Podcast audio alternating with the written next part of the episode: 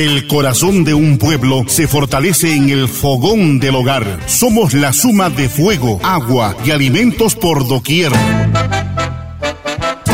Fogones y sabores. Difunde el color y el sabor del arte, de la gastronomía, en todas las formas que nos da la belleza y el buen gusto. Bienvenidos a Fogones y Sabores, con la dirección de Fernando Escajadillo Romero.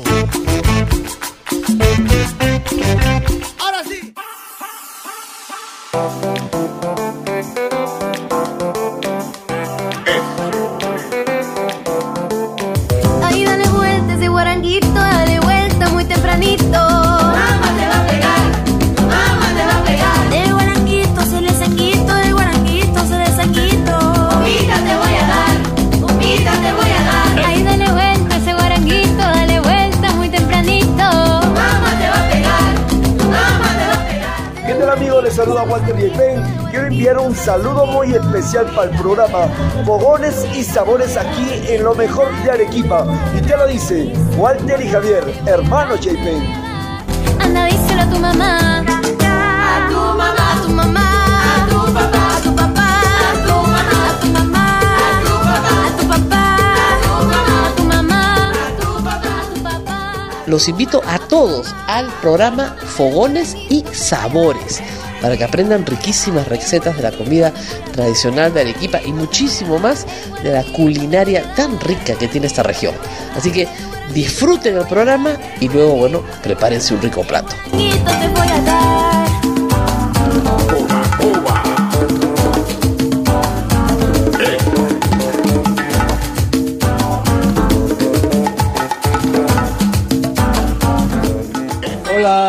Queridos oyentes y seguidores, le damos la más cordial bienvenida a Fogones y Sabores, su programa gastronómico donde nos reunimos alrededor de una mesa para hacer un viaje por las riquezas de los insumos y la biodiversidad, donde conoceremos hermosas historias llenas de inspiración, creatividad, color y sabor. Es Fogones y Sabores a través de las ondas de Radio San Martín siempre junto a ti. 53 años al servicio de la comunidad peruana.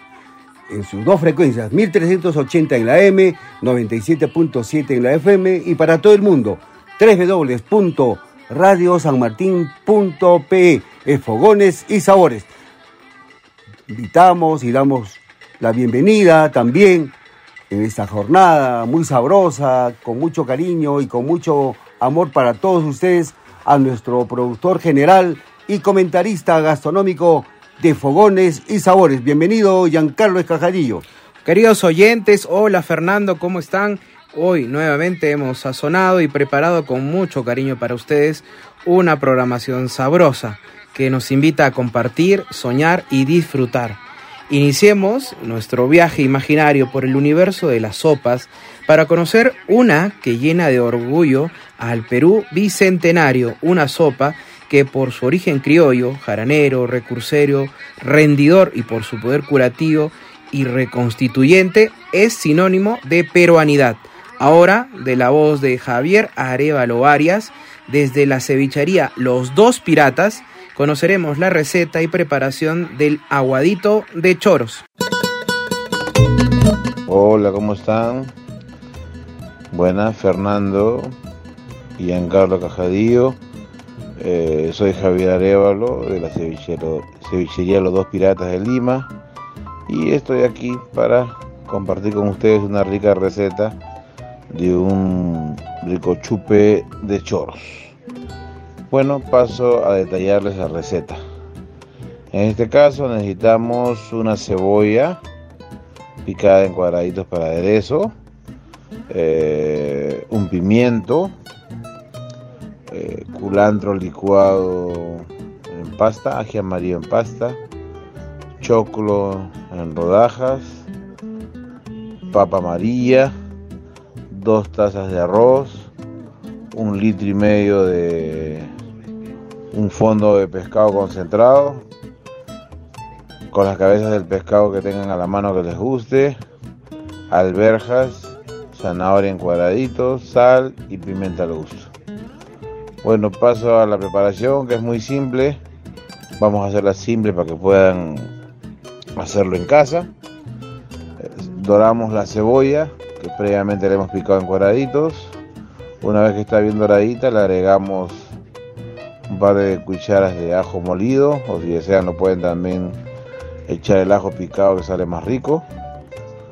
Bien dorado. Echamos la pasta de amarillo, la pasta de culantro, el- le agregamos el choclo, las alberjas, la zanahoria, el fondo de pescado, que comience a hervir, agregamos las dos tazas de arroz, eh, pimienta, sal al gusto, que todo esto cocine bien, que el arroz tenga cuerpo, una vez que está bien cocido el arroz, que el aguadito tenga cuerpo, que no sea aguado, ya cuando, ya cuando casi está todo a punto, faltan unos 3 minutos nomás, recién echamos no antes echamos este las papas amarillas también en, en- cortada en, cuatro y al último cuando ya faltan unos 3 minutos agregamos los choros para que hiervan un poco y no se recocinen apagamos echamos un poquito de orégano molido y tenemos listo ya servimos acompañado como nos gusta con un poco de limón con su rocoto picado, su rocoto molido y listo para compartir en familia. Un gusto Fernando y Giancarlo, saben que los quiero mucho, saben que me siento un arequipeño más. Cuando gusten estoy para servirlos. Un placer estar con ustedes. Un fuerte abrazo amigos.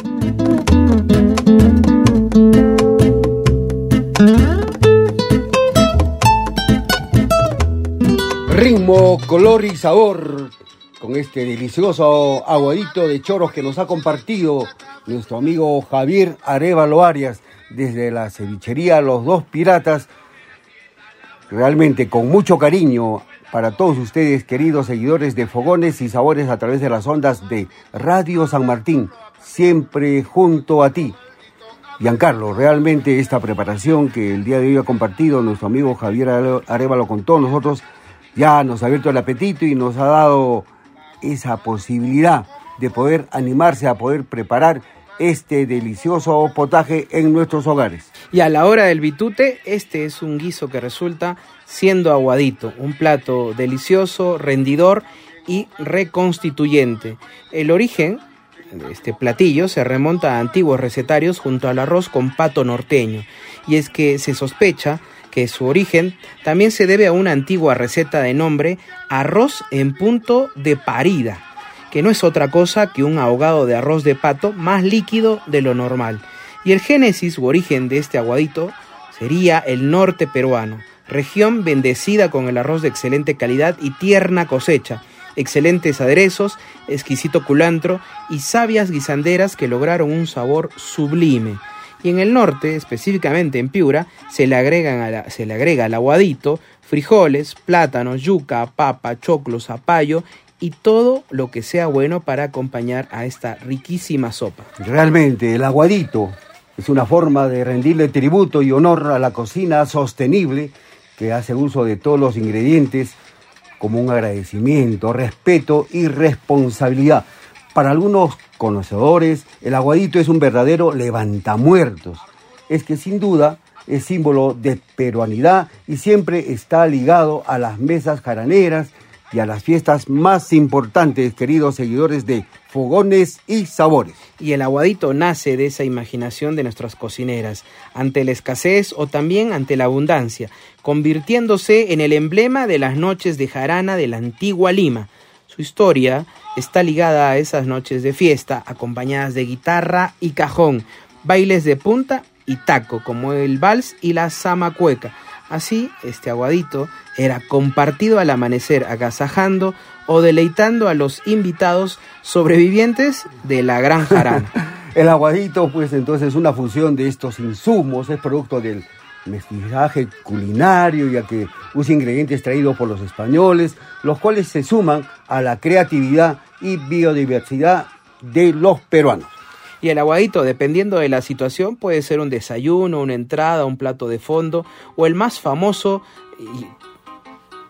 de los aguaditos, podríamos decir, es el del día siguiente de la Navidad, que regularmente eh, utiliza estos restos de la cena navideña. Claro, no existe una sopa más reponedora que está acompañada con ese arroz caldoso que nos brinda también un calorcito luego de una fiesta o reunión, debido a sus abundantes electrolitos y agua que repone la falta de las sales en el cuerpo. Además, contiene fósforo y ancarlo, que ayuda al funcionamiento de los riñones, la formación de los huesos, los dientes y la reparación celular y de los tejidos, que es muy importante. Finalmente, el mejoramiento de la memoria. Qué importante todo ello. Y hablando de los choros o mejillones, debemos decir que son una especie marina que se extrae a lo largo de todo nuestro litoral y el choro alcanza grandes volúmenes de extracción y es el, mayor, el de mayor aceptación entre las personas porque es asequible por el precio y sobre todo puede ser usado en diferentes preparaciones. La extracción y consumo de los mariscos en el Perú data de hace muchos siglos atrás, desde épocas preincas, y así lo evidencian los restos encontrados de las culturas costeñas como la Nazca, Paracas, Mochica y Chimú, que utilizaron en sus dietas muchos recursos del mar. Estos antiguos pobladores también se dedicaban a la caza y eso es importante destacarlo. La cocina peruana es la expresión de los productos de nuestras regiones, la costa, la sierra y la Amazonía. Es fogones y sabores. Un grato saludo también a todos nuestros seguidores, a todos los que nos siguen en las redes sociales, en Facebook, como Fogones y Sabores, en Instagram, Fogones y Sabores Perú. Y la actividad extractiva pre-inca permitió que los antiguos pobladores peruanos pudieran contar con esta especie y otras marinas en sus mesas. También hay que reconocer y valorar a todos aquellos que actualmente se dedican a la extracción de pescados y mariscos, porque gracias a ellos tenemos estos frutos del mar en nuestras mesas y en los diferentes espacios gastronómicos. Bueno, también hay que destacar que la extracción del choro se fue incrementando a partir de la década de los 40 en las diversas zonas o bancos marinos, especialmente en la zona de Pisco, Marcona y el Callao, siendo estas las primeras zonas de extracción de este delicioso chorito para poder preparar diferentes preparaciones que tiene la cocina peruana. Y los choros pueden alcanzar una talla de 8 centímetros en sus primeros 16 meses de reproducción. Fernando, y como hemos destacado la importancia de los recursos hidrobiológicos, y en este caso marinos, también es importante destacar la actividad extractiva en el mar. Y esta, esta actividad está conformada por un armador o dueño de la embarcación, los buzos y los tripulantes. El armador o dueño regularmente fue buzo en algún momento. Tiene que ser buzo, ¿no? Necesariamente. Él cuida de toda la tripulación, cuida de su embarcación y de los equipos de buceo. De otro lado está el buzo, que es la persona que extrae el marisco, en este caso el choro, y permanece dentro del agua entre 6 a 8 horas, aunque cada dos o tres sube a bordo, a modo de un intermedio por espacio de 5 a 10 minutos. Giancarlo, entonces es importante este, este intervalo, ese intermedio de 5 a 10 minutos para que descanse y tome nuevamente, respire un aire natural este buzo. Por supuesto, Fernando, y generalmente este buzo trabaja a una profundidad de 8 a 10 brazas, y para que tomamos en cuenta más o menos de qué se trata una brasa, 8 brazas equivalen a 14.63 metros y el tamaño de una brasa originalmente es el alcance de los brazos extendidos de un hombre. Giancarlo, también hay que comentar la importancia dentro de la tripulación de los motoristas, que se encargan del manejo y mantenimiento del motor dentro y fuera de borda y también del cuidado de la embarcación. A veces cumplen la función, esta función lo cumple el dueño o armador, cuando éste no se embarca en el día de la faena. También hay un personaje importante que es conocido como el guía, que tiene la responsabilidad de estar al tanto de las señales que le envía el buzo a través de los movimientos de la manguera y que le proporciona eh, también el aire. Y el guía entonces es una persona fundamental ya que la vida del buzo depende de él porque maneja la compresora de aire conectada al buzo y que finalmente le permite trabaje en perfectas condiciones y seguridad. Qué importante esa función, Giancarlo, dentro de la embarcación, ¿no? Del guía, ¿no? Porque prácticamente en sus manos está la salud y la integridad del buzo. Y finalmente hay otro personaje y es el león, que es, a- que es el, el aprendiz de la actividad marisquera. Todo tripulante o buzo re- requiere haber pasado por esta labor y este león está encargado regularmente de la cocina, de recibir los capachos, que son estas mallas o bolsas que el buzo va llenando con todo lo extraído del mar. Giancarlo, entonces el, el león, este personaje que hace esta actividad de león, tiene que ser un excelente cocinero, no tiene que saber cocinar bien para poder deleitar a los tripulantes de la embarcación, si no, no podría aspirar y subir a la embarcación, Giancarlo. Por supuesto, Fernando, es así. Y en el aguadito, regresando a este riquísimo aguadito, siempre se utilizó fondo de pescado, en el caso de este, de este aguadito, de choros, por ejemplo. Pero para otro tipo de aguaditos se le agrega otros ingredientes, no solamente los marinos, y es que regularmente se le agrega carne de aves, menudencias, vísceras o también llamados menudos, como las patitas, el hígado, el pescuezo, el corazón, entre otros. Y algunas recetas, queridos oyentes, agregan chicha de jora, cerveza negra o rubia y también vino. El aguadito que nos ha traído nuestro amigo Javier Arevalo Arias representa la creatividad y sobre todo la diversidad del mar peruano y también esa gran labor de nuestros pescadores, queridos seguidores de Fogones y Sabores. Ahora continuamos nuestro recorrido culinario con un plato clásico, casero, entrañable y delicioso. Esta vez de la voz de Angélica Chinén Garay. Desde Huerta Chinén conoceremos la receta y elaboración del asado con puré. Hola queridos amigos Fernando y Giancarlo de Fogones y Sabores. Soy Angélica Chinén. Mira, en esta vez quisiera compartir con ustedes mi receta de asado. El asado, yo necesito, por ejemplo, voy a darle los ingredientes. Eh, asado, aceite, ajos, cebolla, ajipanca, pimienta, cominos, laurel, hongos. Los hongos yo los remojo y después los licúo. Licúo tomate con zanahoria, de acuerdo a la cantidad, al peso de carne que vayan a preparar. ¿No? Sal. Ahora, por ejemplo, ¿qué hago? Sello la carne, que es el asado. En ese mismo aceitito que ha quedado, voy a, voy a dorar los ajos, la cebolla, pimienta, cominos, ajipanca, pero por favor ya saben que a la hora de que echamos ajos y la cebolla, un puntito de sal hasta que la cebolla esté cristalina. Una vez que la cebolla ya está más o menos cristalina, ¿no? Agrego el ajipanca, pimienta, cominos y sigo friéndolo un poco más. Voy agregando un poquito de, agua para que se vaya friendo.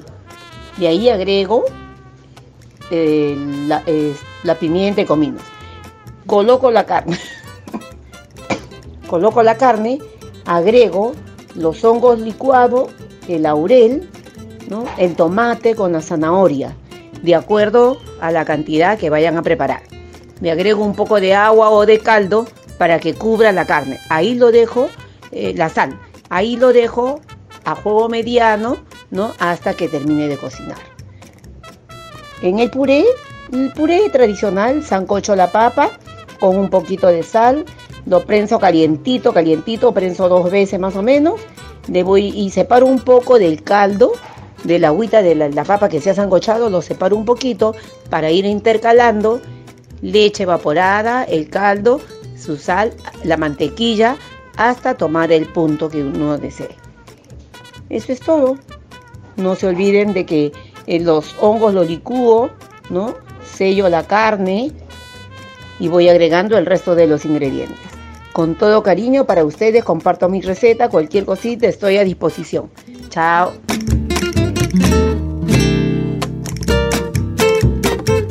Gracias, Angélica Chinén Garay, reconocida cocinera peruana, por compartir con todos nosotros la preparación de este delicioso asado con puré. El asado de carne o asado de res es una receta casera y tradicional. Es uno de los platos preferidos por todos los peruanos, que lo saborean sobre todo de los amantes de la carne. Suele servirse como plato principal a la hora del almuerzo.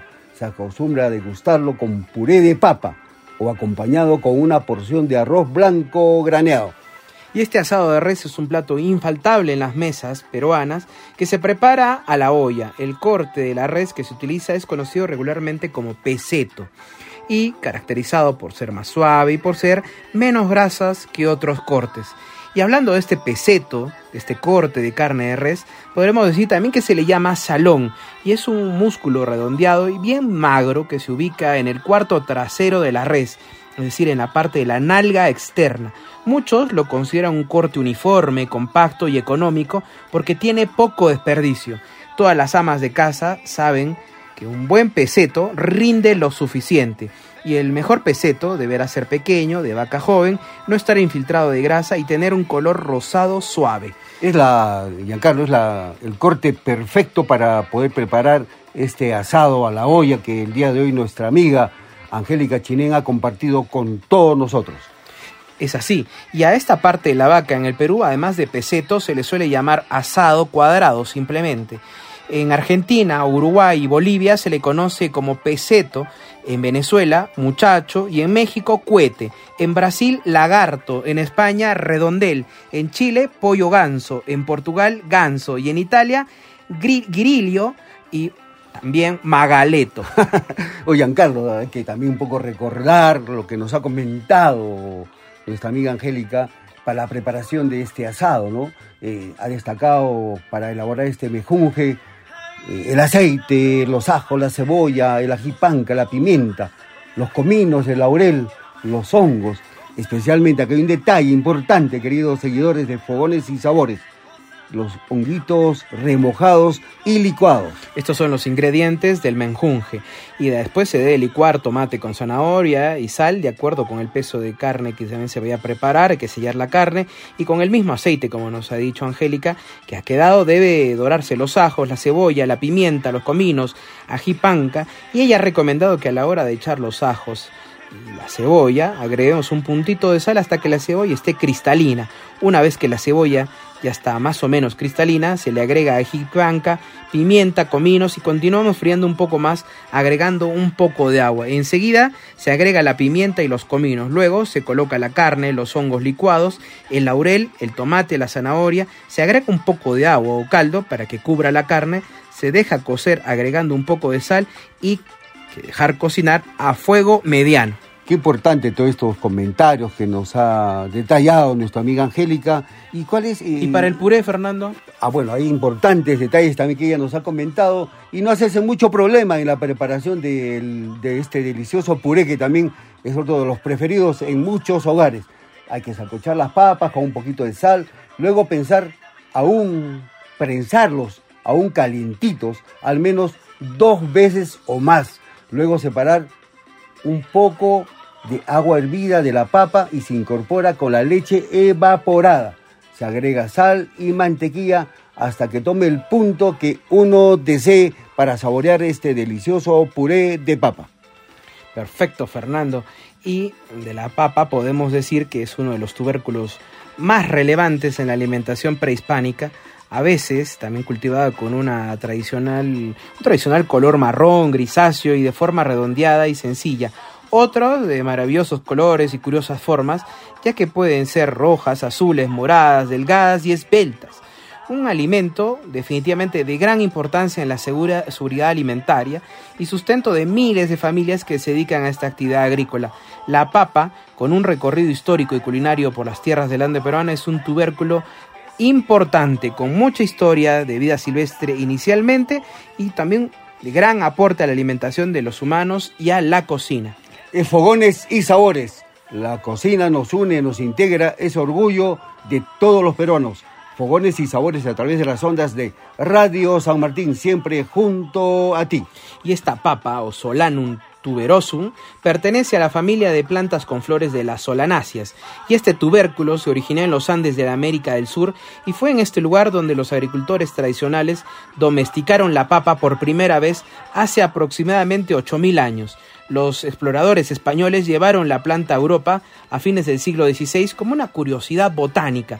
Para el siglo XX, la papa se había extendido a través de Europa y otros lugares, convirtiéndose en una fuente poco costosa y abundante de alimento.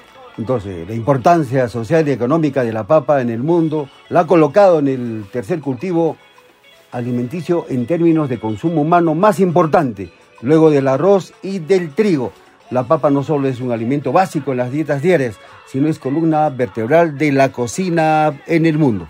Y la papa es un alimento familiar andino que se cultiva en al menos 19 regiones del Perú y la sierra concentra el 90% de la producción, destacando el grupo de papas nativas. La papa silvestre se siembra de los- desde los 200 metros sobre el nivel del mar, pero las papas nativas se cultivan por encima de los 3000 de altitud hasta los dos- 4200, donde ningún otro cultivo prospera. Los Andes peruanos son el piso ecológico muy importante para el cultivo de la papa. Es fogones y sabores. Y además, eh, queridos oyentes, el cultivo de papa genera más de 110 mil puestos de trabajo. Su consumo aporta vitamina C, hierro, zinc y magnesio. Consumiendo papa peruana se contribuye a mejorar la calidad de vida de miles de agricultores, así como la economía del país. Así que a consumir papa, Fernando. A papear, Giancarlo. Y las papas que el Perú produce se cultivan en 3, 4, 5 a 6 meses. Debido a las buenas cosechas podemos tener papas durante todo el año, por ello es ingrediente y acompañante principal de dentro de la gastronomía nacional e internacional. Y esta vez ha sido insumo principal para este Perú, para este perdón, puré que acompaña muy bien a este asado. Uno se emociona, Giancarlo, con las recetas que diariamente nosotros compartimos en el programa y que gentilmente nuestros queridos cocineros lo hacen con mucho cariño para que el deleite de ustedes y se animen a preparar estas deliciosas preparaciones. En este caso, este asado con puré que ha compartido nuestra amiga Angélica Chinén Garay desde su restaurante Huerta Chinén. Y en lo profundo del corazón de las montañas de los Andes peruanos hay grandes productores a quienes eh, también agradecemos que nos permitan contar con la papa y también importantes zonas de conservación y cultivos de este tubérculo. El asado con puré puede ser parte del menú diario, aunque algunos prefieren prepararlo en ocasiones especiales, pues lo consideran un plato de fiesta y con peculiar elegancia. Eso sí, hay que también ser fieles a la tradición y hay quienes lo sirven con puré de papas y arroz blanco graneado. Es Fogones y Sabores. Reiterado agradecimiento a nuestra amiga Angélica Chinén Garay por compartir esta deliciosa preparación del asado con puré en Fogones y Sabores a través de las ondas de Radio San Martín. Yo le dije salamera, salamera comencé. Yo le dije salamera, salamera comencé. Ayer pasé por tu casa, tus ojitos me han de ver. Ayer pasé por tu casa, tus ojitos me han de ver. Tus ojitos me han de ver.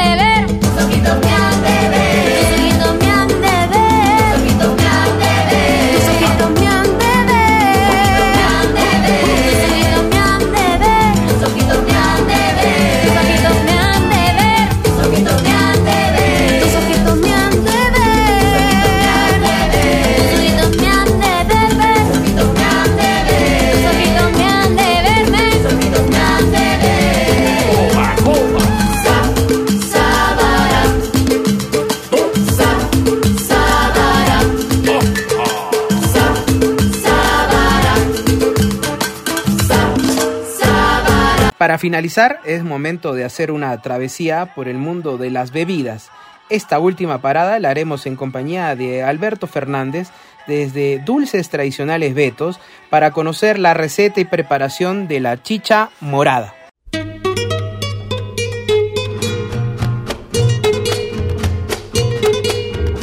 amigos de Arequipa. Estamos en Fogones y Sabores.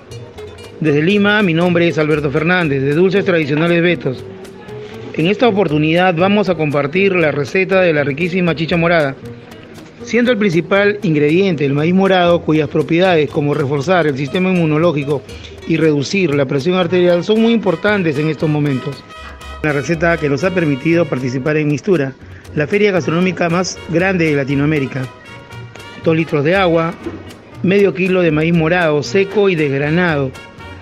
Trozamos las corontas para obtener más color y sabor.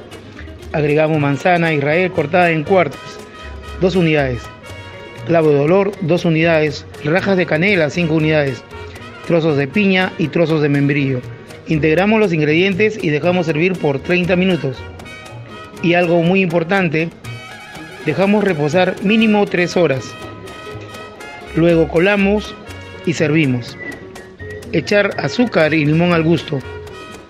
Luego de esto pasamos a disfrutar de esta riquísima bebida tradicional peruana.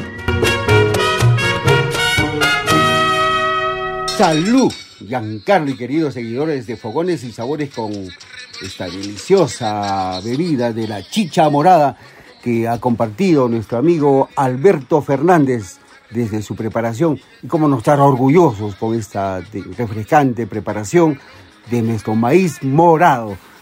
Giancarlo, realmente esta sabrosa, refrescante, medicinal y sobre todo las cosas, el perfecto acompañante de los deliciosos potajes de la cocina peruana.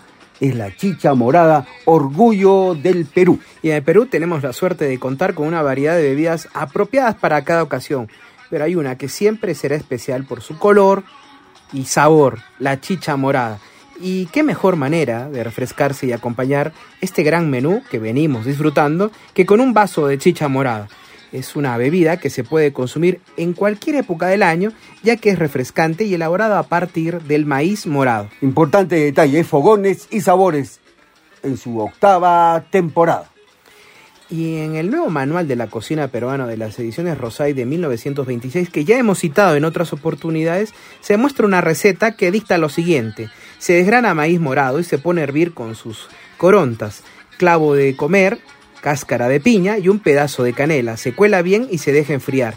En el momento se le echan rajitas de piña, cerezas y un polvito de canela, con el azúcar calculada al gusto de la persona que prepara la chicha. Se toma en el acto pero algunos prefieren reservarla para el siguiente día, el que se siente un ligero sabor vinoso debido a la fermentación. Qué importante este comentario, es- esta receta que existe en el manual de la cocina peruana de las ediciones Rosay, que lo has comentado Giancarlo, y data del año 1926, donde ya se comentaba de la preparación de la chicha morada. El decir, porque y también eso lo ha destacado Alberto, que hay que desgranar, y, y acá en el recetario que has comentado, dice, hay que eh, utilizar las corontas y poner hervir con los clavos de comer y la cáscara de piña que le da un sabor muy agradable a la chicha morada.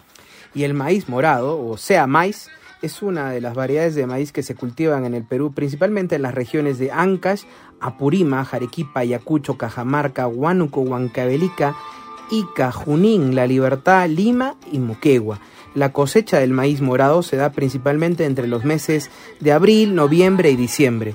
Investigaciones han determinado que las condiciones del terreno agrícola, que posee un pH ácido, o también conocido como el peso del hidrógeno, así como una cantidad suficiente de horas de luz natural, son los principales factores que favorecen el desarrollo exclusivo del maíz morado en el Perú. En otros países, el suelo tiene un pH básico que influye en la coloración amarilla o blanco del maíz. Este definitivamente es un superalimento andino ancestral que contiene también antocianinas especiales.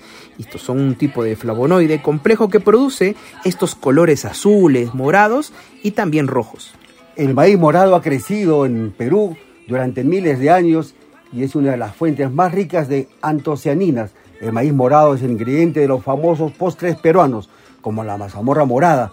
Este superalimento ha sido utilizado desde tiempos preincaicos y ha sido representado en diferentes objetos de la cerámica de la cultura mochica que datan de hace más de 2500 años, Giancarlo. Y además el maíz morado es un alimento con un poderoso efecto antioxidante y ayuda a la regeneración de los tejidos, mejora la circulación sanguínea y reduce el colesterol. Sobre sus propiedades medicinales hay que seguir y también indicar que es en un, re- en un- reciente estudio que se señaló que estas antocianinas contenidas en el pigmento del, país del maíz morado actúan como antioxidantes en el colon. Además, regula el nivel de colesterol, reduce los niveles de azúcar, es antiinflamatorio, mejora la circulación sanguínea, ayuda a la regeneración de tejidos y evita también la fragilidad capilar.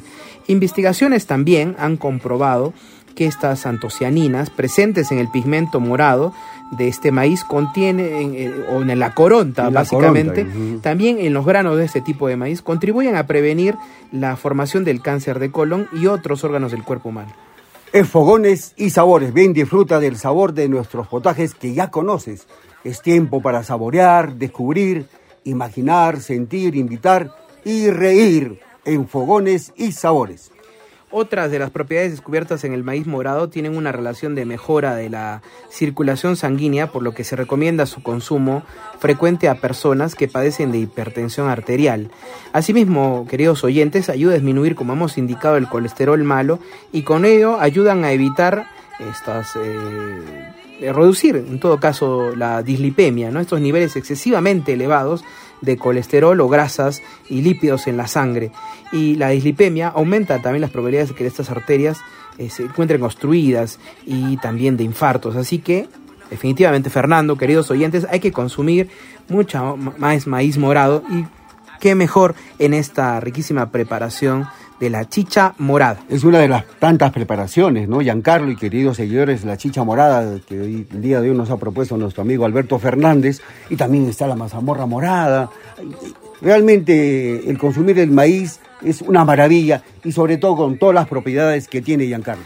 Y sí, es cierto, y finalmente el maíz morado ayuda también a sintetizar los ácidos grasos que se acumulan en el organismo, por lo que se recomienda también consumirlo en aquellos pacientes que padecen de diabetes u obesidad. Qué importante, Giancarlo. Actualmente la chicha morada es una bebida esencial en la gastronomía peruana, en todas las mesas.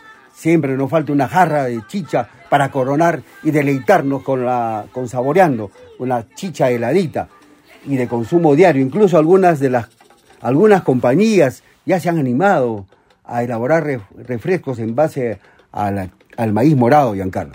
Es cierto, Fernando. Bueno, hemos llegado al final de esta edición, donde hemos hecho un recorrido culinario por deliciosos potajes y excelentes relatos. Por todo ello, es momento de agradecer a nuestros invitados que hoy nos han deleitado con sabrosísimas preparaciones. Sí, con mucho cariño y sobre todo con mucha admiración a su cocina, a sus preparaciones. El día de hoy agradecemos a nuestro amigo Javier Arevalo Arias desde la ce- cevichería Los Dos Piratas por compartir con todos nosotros la preparación del aguadito de choros. A nuestra amiga Angélica Chinén Garay desde su restaurante Huerta Chinén en el mercado número 2 de Surquillo, un espacio importante de la cocina peruana, por compartir y recordarnos la preparación del asado con puré. Y a nuestro amigo Alberto Fernández, el embajador de los dulces y de los postres, con la preparación de la chicha morada en fogones y sabores. Queremos agradecerles a todos nuestros seguidores y oyentes por compartir con nosotros este episodio. La cocina seguirá siendo un motivo importante para hacer más felices a las personas en el mundo entero. Gracias a todos por su compañía y preferencia. Esperamos hayan disfrutado cada una de las recetas. Nos encontramos en otra edición con nuevas recetas e historias. De nuestra parte, buen provecho, bendición a todos.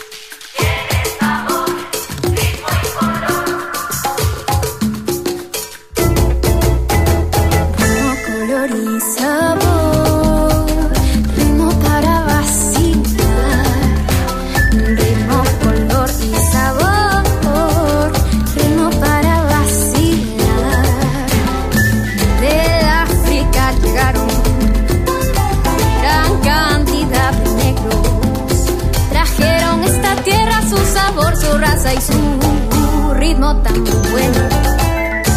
Pasaron muchos años de penas y dolores, pero ni las caderas evitaron el sonar